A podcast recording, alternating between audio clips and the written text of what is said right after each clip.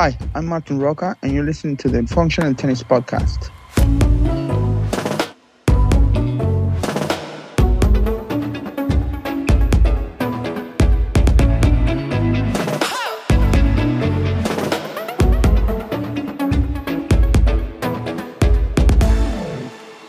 Welcome to episode 96 of the Functional Tennis Podcast. I'm Fabio Molle. This week, I'm speaking to Argentinian coach Martin Rocca. Martin does some incredible work with his Tennis Aid program, helping make tennis accessible to those less fortunate all over the world. He tells us all about it, as well as his mini players program philosophy that he uses to get kids enjoying the game from an early age. Before we get started, we are coming up to episode 100. And starting from our next episode, we will launch our Slinger Bag giveaway. Thanks to our podcast sponsors, Slinger. One of our lucky listeners will win a Slinger Bag. Slinger Bag are in big demand at present, and I've had to work some magic for the giveaway to happen. Details will be announced in our next episode, and the winner will be announced on episode 100. Okay, let's chat to Martin. Hi, Martin. Welcome to the Functional Tennis Podcast. Good morning. How are you?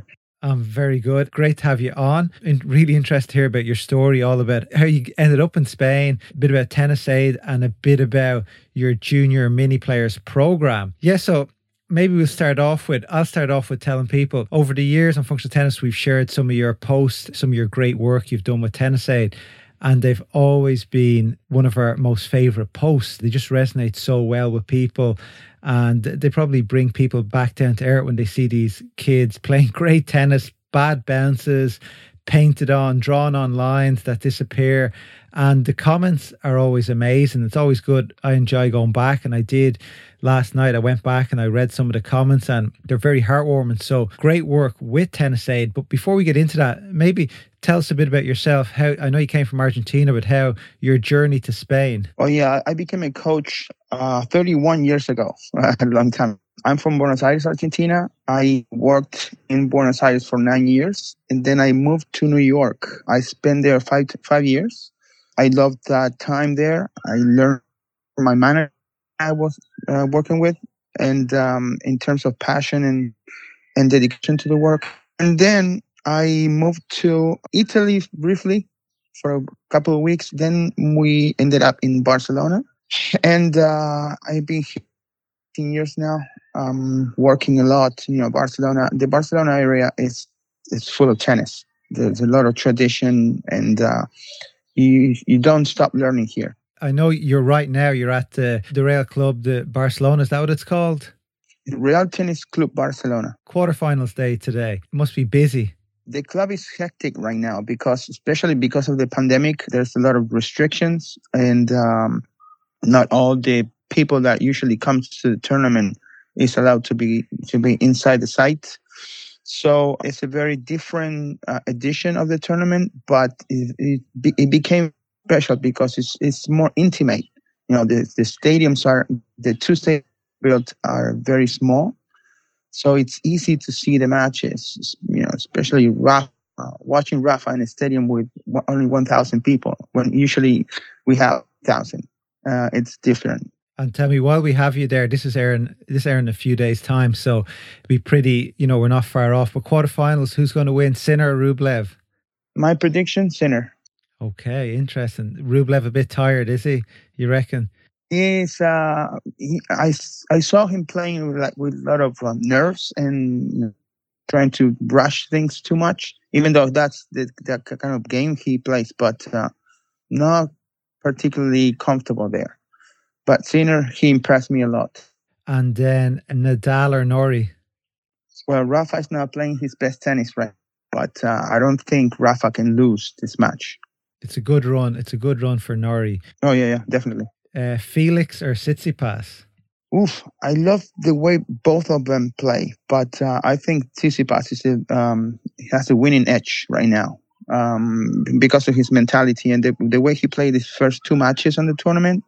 He is he was very motivated to you know finish the matches very quick and and he was very determined. He's looking good. He's looking like an assassin out there. And tell and this is going to be a tight one. Schwartzman or Carreño Busta? This is going to be tough. Um, I think they're going to be playing three sets. My prediction is that Diego's going to win, but it's not going to be easy. Okay, so we're just going to push this forward. We're going to see.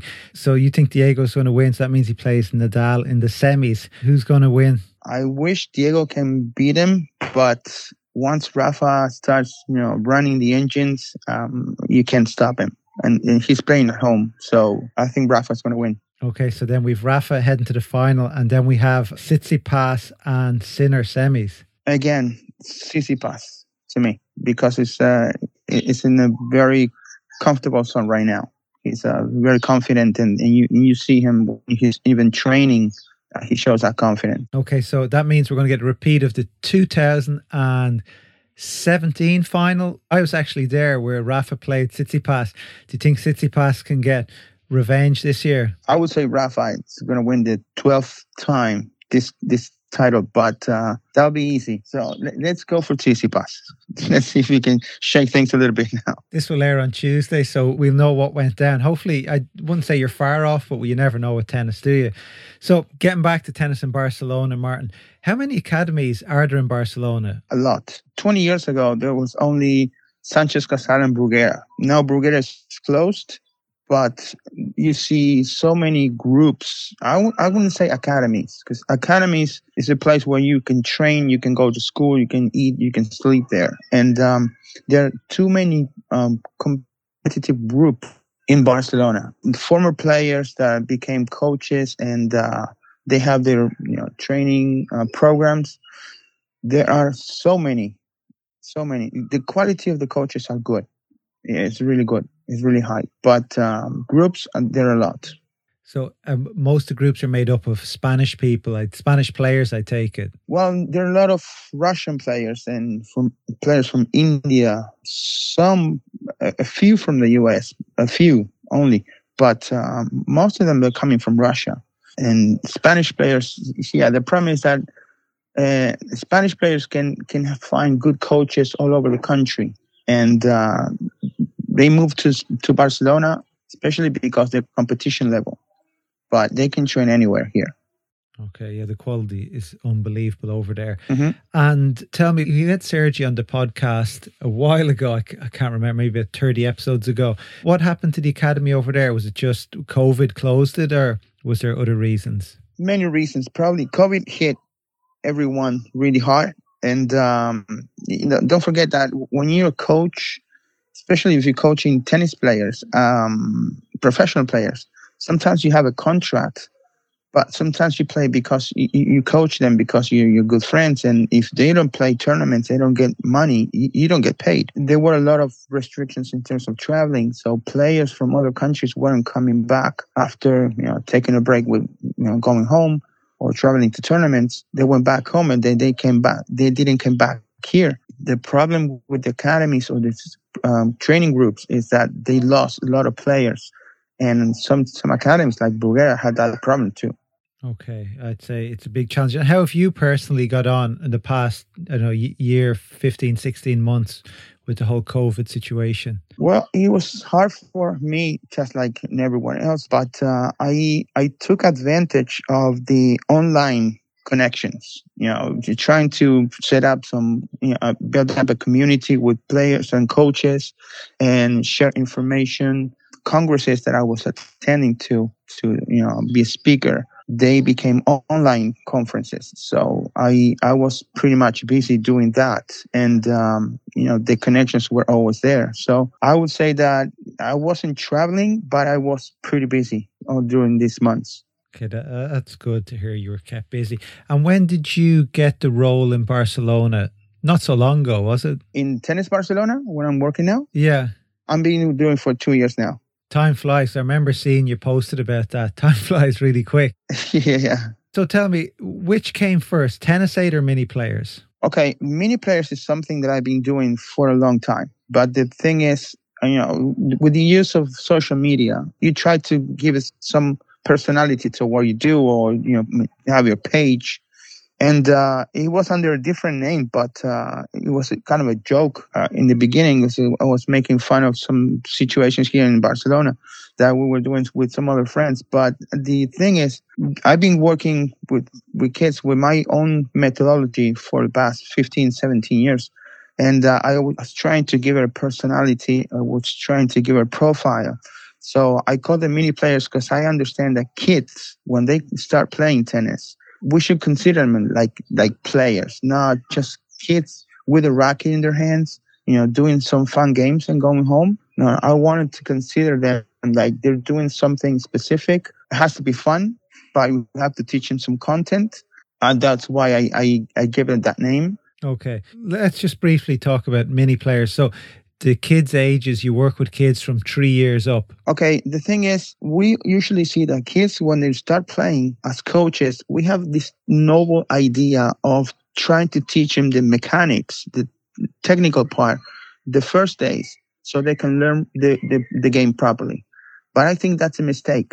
Number one, because if you teach a little kid a forehand in a stationary position, number one, they're not playing. They're not moving. They're not running. They're not chasing the ball. Um, it's very, you know, in, in, my opinion, it's boring for a kid. So you try to do something good that is teaching a mechanic, but it, be, it becomes boring for the kid.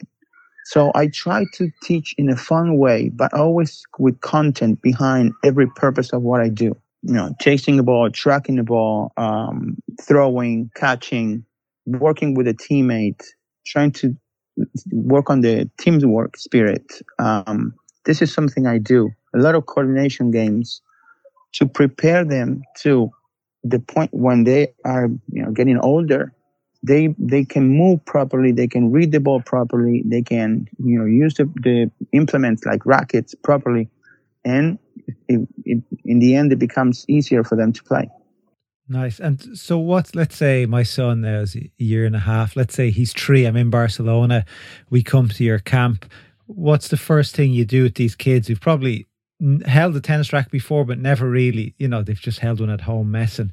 What's your first session? Well, the first thing we're going to do is that we're going to um, try to have fun in terms of what we do, but we're going to use implements like tennis balls, or tennis rackets, or cones. And what we're going to do is try to track the ball down. I'll throw the balls, and then they're going to have to stop it with a cone, with their feet, with their hands. Um, bounce the ball and catch it, pass the ball to, to other teammates. Try to do something that is going to be dynamic. Try to move around the, co- the core. Um, I will set up some obstacle tracks for them so they can start doing some split steps, even though we don't use technical language. Running, stopping, jumping, uh, changing directions, all of these things that are you're going to be used as a technical parts of the game, but not taught in a technical way. You know, it's going to be played in a fun way, but you know, you're hiding a purpose there. You're teaching something, but you're not. You're not telling them, okay, you jump, recover, do this or that. No, no, no. Just you just play. Do follow my instructions, and you do this. You play. You have fun. You play with your teammates, but in the end, you you learn how to move properly on the court when you when, you get older. Nice and how many times those younger kids do they come to your camps a week? Is it once a week, twice a week? No, when they're little kids, once a week it's fine. We don't need to, you know, put them in a lot of hours. One hour sessions that they're okay. So many times you've heard on the podcast that with young kids, it's just re- important that they do all sorts of sports. They do karate, gymnastics, football, anything. It's just really good once they're out there being active at that age. I agree with that. I agree with that the more they do, the more coordination they have. So fantastic. And tell me, do you see any traits in young players that you say, okay, maybe do you see extra determination in some that really stands out that you think can help them in the future, or is that something they can learn? You know, when when it comes to kids, they're they're not formulas. You, you have to see the way they react, the way they concentrate. You know, kids are right nowadays. They don't have the same skills that they we had when we were kids kids are going to you know ride a bike and they need you know helmets and pads and and when we were riding bikes on the street we were barefooted you yeah. know so they kids nowadays they don't climb up trees or they don't throw you know rocks to the to a lake or something. They don't do anything like that. So we need to work on their skill. You can't say okay i'm going to teach them this technique this or that, or because you need to work on their abilities. You know, work on, on the coordination level first, and then see how they react, the concentration they have, the motivation they have also. So many things to consider around the kids. Yeah, that's an interesting point say they are different. I know uh, it's good if parents can force their kids to get out. Obviously, it helps. Maybe a lot more people live in built up areas now. There's less room to do things and a lot more TV and iPhones and iPads and those things, which can be tough. Are parents allowed come on site or do you, do you advise the parents to stay away? How does that work? Well, number one, with all the distractions the kids have, that's that's why we need to make sessions dynamic and more entertaining. Obviously, with content behind, but we cannot have the kids standing on the line and hitting two, three forehands and picking up the balls. We have to do something dynamic to attract their attention. And the other thing is parents. We have to.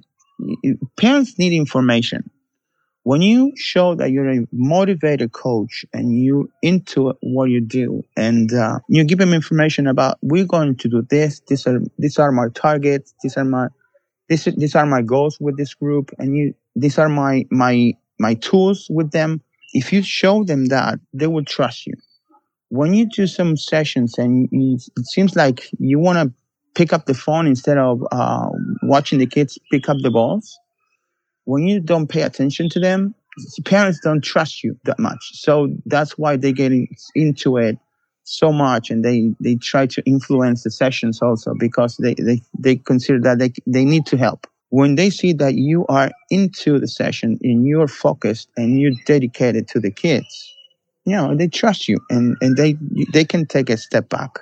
I agree. There's nothing worse than whether you're with a tennis coach or with, you know, any sort of a trainer, or a personal trainer, or somebody, and they have their phone out in the middle of the session. And I'm just like, you're here for me or for this group or for my kid, or you're not here to be answering calls, or, you know, we're paying you for this. And yeah, you want that dedication, that focus, that commitment to the athlete or the pupil, which I completely agree with you. That's a good point.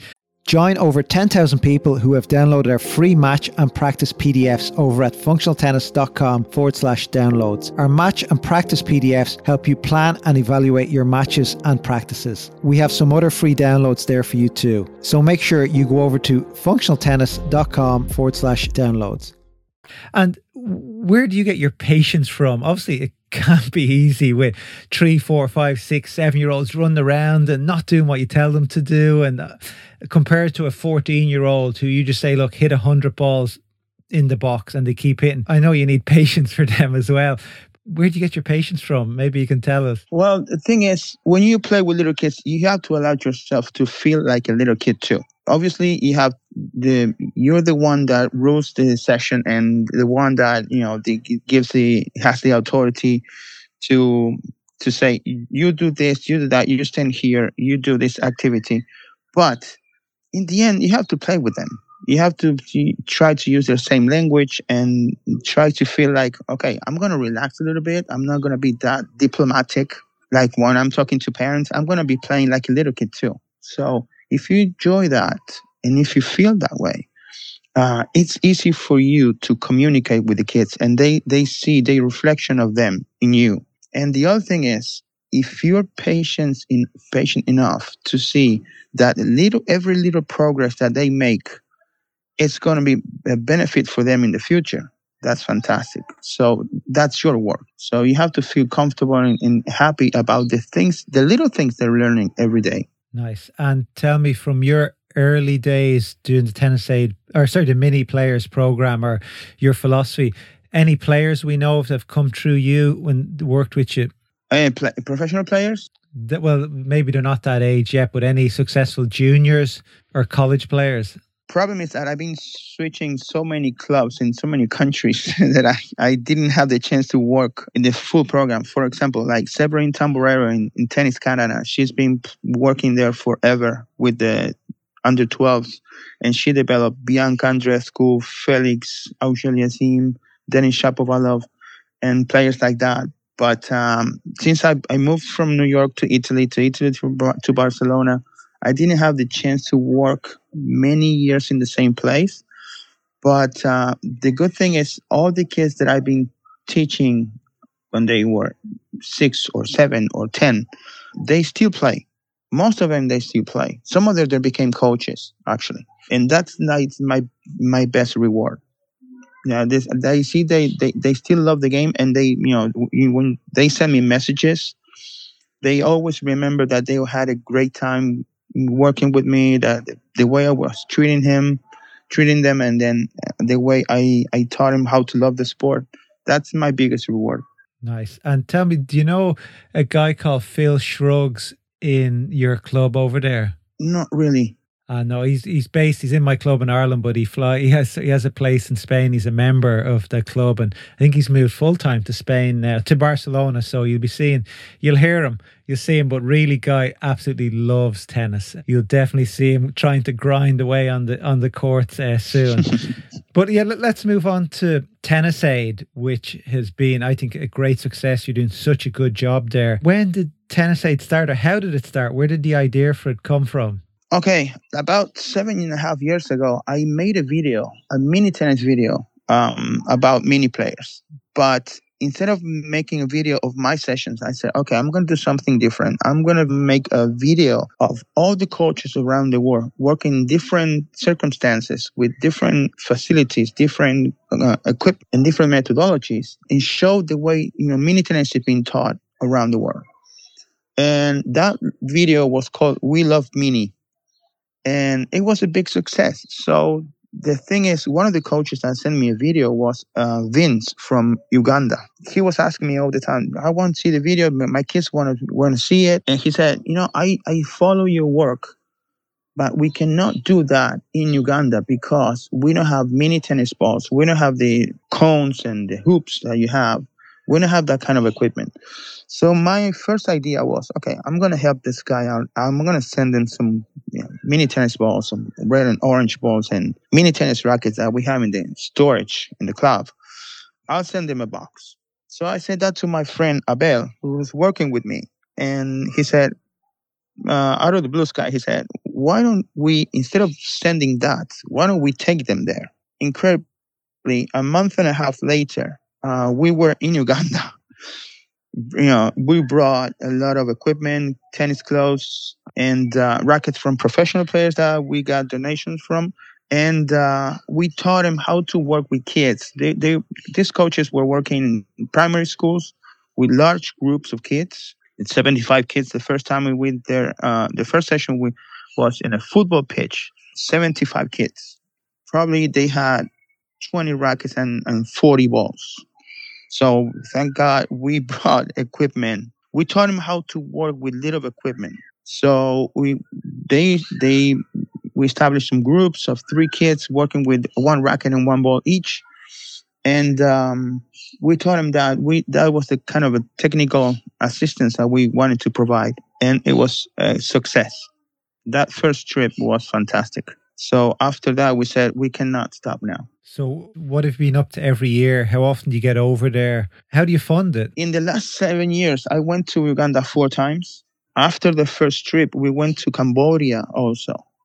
I made personal trips to Athens to a refugee camp in 2016. In 2019, I went to, and 16, sorry, also. I went to Argentina and I worked there in a you know, very peculiar place a lot of poverty around the, the city in Buenos Aires. And uh, I worked two years ago in Mexico with a friend of mine who she has a program that to promote tennis around the small villages. And, um, you know, the, the, satisfaction that you see when you get people playing for the first time and, and trying to, you know, get connected to the sport. And you, you tell them, listen, I'll give you this racket. This is for you. Or I'll give you these shirts. Okay, i'll give you these tennis shoes. Um, satisfaction is fun, is, is magnificent. I've seen it in the videos where you know they're so happy, and the players are quite athletically gifted as well. Yeah, especially in Africa, the the, the skills they have, the level of coordination they have, it's it's, it's unbelievable, unbelievable. They, you teach them something in five minutes, and they get they learn it and they move properly they move fast they, and, and they're eager to eager to play uh, sometimes here in spain you have to push the kids a little bit to do a warm-up and, yeah. And and you tell the kids, listen, uh, we're gonna play a game, and you have to tell them in, in Africa. I'm saying, and you have to tell things only once, and they do it, and they're so disciplined and so dedicated and so passionate about what they do that you have to stop them at one point because they, they don't stop. Slow down. And do, do any of them ever wait, make their way over to Spain? You know, we, we thought about the possibility of bringing some kids over here. It's difficult, you know, the logistics are difficult. And then especially they, we have to think about the impact that they can have. A, a kid from, from a slum in Uganda coming to Barcelona, having all the luxury of playing in the best tennis clubs, and then all of a sudden having to get back, you know, full of Nike shoes and, and nice rackets. But in the end, you go to play with in your slum, and uh, it, that's difficult to to manage. But uh, we'll, we'll, do something about it. Cousin of my wife works as a physio slash strength trainer at an academy in Kenya. Oh, nice. And the the academy is linked up with a club in Norway and it trains soccer players, really gifted soccer players, but they do have the issue of, you know, these guys sign professional deals with clubs all over Europe.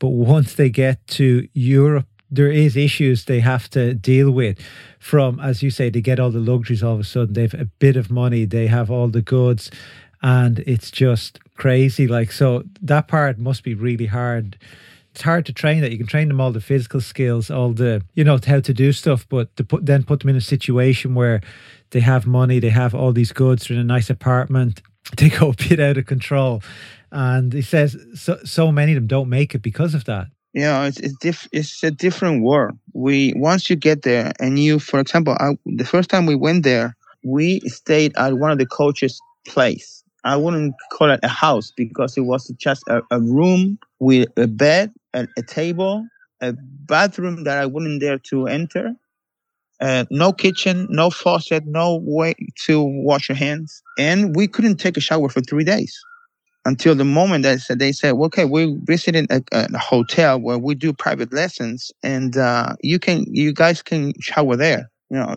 if we would, they would have said that in the first day, we would have done that. But uh, we spent three days without a shower, and it was very dirty and humid, and but anyway, um, the, the, the situation is absolutely different than the things that we we do or we live, and I I can understand the kids. You know, it's a different reality for them. It is, but look, I think this happens even I know, let's say in Europe, I'll give you another example. A guy I played soccer with very young days was really good, got a young teenage opportunity to play in big club in the UK, went over on the first night over there, he robbed a car. And like you're like what's going on here? And why did you do it? Because he was bored. Nothing else to do. He actually said he put the car back where he found it after he robbed like so I, you know there's challenges for people no matter where you're from in the world like it's just crazy but how do you think something like that what you do in uganda is needed even in europe do you think there's kids over here who need opportunity like that also Oh, definitely. Once I made a question to our followers in, on Instagram, and I said, okay, uh, what do you think? Which country do you think is the the one that we helped most with tennis aid? And ninety percent of the answers were saying Uganda, Uganda, Nigeria, or Zimbabwe. And the number one country that we helped was Spain. It is Spain because there are a lot of players here that, for example, wheelchair tennis players that we know we give them rackets and, and clothes. We work with uh, coaches that you know they train people with Down syndrome, autism, blind people, and we give them equipment. So necessities uh, are everywhere. Um, we send equipment to England, to Scotland, to New Zealand. You say you're developed countries, but th- there's always people with need, people with no no good income, and they want to do some some sport and they want to be, become players or they want to play tournaments and they don't have the budget to do it or they have they don't have good rackets, and we help them. You'll be amazed at the things some some players do, especially in Africa, for example. Players uh, they travel uh, for hours to go to a, an ITF tournament, and they only have two rackets, and the rackets are different even different brands. They only have one pair of shoes.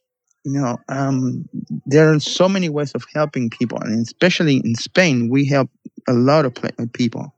And uh, it's not only you know teaching teaching the sports; it's people that, for example, they they play wheelchair tennis. We are connected to many programs in Spain, and uh, yeah, they they're in need. So if we can we can f- uh, find a way to help them, that's fine for us. And tell me two questions: How do you finance this? And maybe this is the same question as well, but how can people help you? We are very poor in terms of what we have in, in your bank account. Fortunately, you know, the, the last few years, what we've been doing is every time we wanted to travel somewhere, we started campaigning, and some people will donate some money. Not that much, but um, it will help us a lot. Or we will do some, you know, sell some um, merchandising with logos, uh, with our logo in our shirts or key rings or stuff like that. But uh, the last year after the pandemic hit us very hard because for four months we couldn't do anything like sending equipment anywhere. The Spanish Federation, the president of the Spanish Federation, Miguel Diaz, he's a very good friend and, and he's always concerned about trying to help us. And uh, I always appreciate his efforts. He gave us a budget. So he said, okay, if you send equipment, we pay for that. We'll give you some certain amount of money and we pay for the shipments. And we did that from August to January.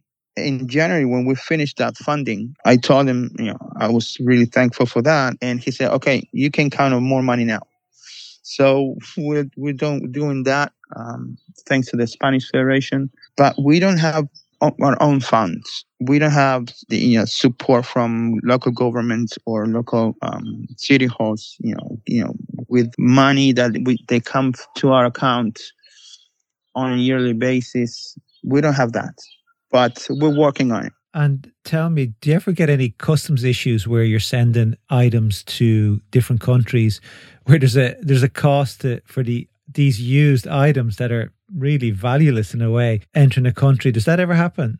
Well, we have some problems. For example, there are countries that if, if we send equipment to a coach, they charge them, you know, taxes for what they get and you know you're trying to give him make him a favor of sending him equipment and they have to pay for it. And especially in argentina which is crazy because it shouldn't be that way. But uh, in some countries in, in in africa they have that in some of them they don't have to pay anything. They just receive the package which is good. But i sent a package to peru and after three months the package got there. Usually takes three weeks, but the, the package took three months to get there. And the coach says they won't give me the things because there's use clothes in there. And because of COVID, they don't want it. They don't want it to enter the country. So they send me back the bag and I received it last week after six months of sending it. Nightmare. It's very frustrating, but because I, I don't think that that's going to be a serious problem getting used clothes and being in the back for three weeks. I know. But anyway. So there are challenges from that side. And tell me, like like our post on functional tennis that we did, like the last one we did, I'm not sure about five, six weeks ago, was one of our most successful posts ever in the five years. Do us posting on other pages like ours and players and posting about it, does that help? Oh yeah, yeah. Definitely. Definitely. And you, we see it in the way you know, sometimes we think, you know, having followers on accounts like Instagram is like, okay, you're collecting people, uh, you're collecting followers. Now, the thing is, when you have a lot of followers, you have more people connected to what you do, and and there's more people trying to help. Once, for example, functional tennis posts something about tennis aid, we get a lot of attention and we start getting messages from people. I will give you one example. One girl from the US said, I, I saw your post. I love what you do. I've been doing some research in, in terms of the things you've been doing. I want to help. She ended up sending a stringing machine, a very expensive shipment she paid. But she sent a stringing machine to a friend of mine in South Africa who's been asking for a stringing machine for a long time now. So that coach in Johannesburg now has that stringing machine because of one girl that saw a post on Instagram. So that helps a lot. And when players or functional tennis with uh, a page with so many followers do something for tennis aid, I can guarantee you that that helps a lot. That's amazing to hear. I'm glad, you know, the post goes to do this great work and it helps. And I'm, I'm sure I've, well, I've seen other pages post about it as well. So look, it's something that we won't stop doing in the future. We'll, we'll still be posting about your great work. And yeah, if there's anything else we can do, we're always here to help. But Martin, thank you very much for sharing that story with us, for sharing your great work with the young tennis kids and with people in need all over the world. I think you're doing an amazing job. And let's try and bring some more light to the work that you do. So thank you very much. Yeah, hope the rest of the weekend goes great in Barcelona and you give Rafa some tips. thank you. I, I, have to thank you, Fabio, for because you've been supporting Tennis Aid in the last years, and uh, you know, as I te- as I told you, uh, it helps a lot. And you've been you're doing a great job by promoting tennis, not only Tennis Aid, you know, tennis in general, because we we love the sport and we want everyone. You know, one of the mottos in tennis in, Tennis Aid is tennis no matter where we want everyone playing tennis, no matter if you don't have facilities or you have equipment, we'll try to help you. And this is something you do. You promote tennis, and um, that's something uh, we appreciate. Thank you. And yeah, speak soon. All right. Thank you, Fabio. What a great story by Martin, and I can't thank him enough for his great work. If you'd like to help at all, you can reach him at the Tennis Aid One Instagram account or at his personal account, 10 Martin Rocca, or you can message me for details and I'll pass them on. Thank you very much for listening. Hope you have a great week. Until next week, goodbye.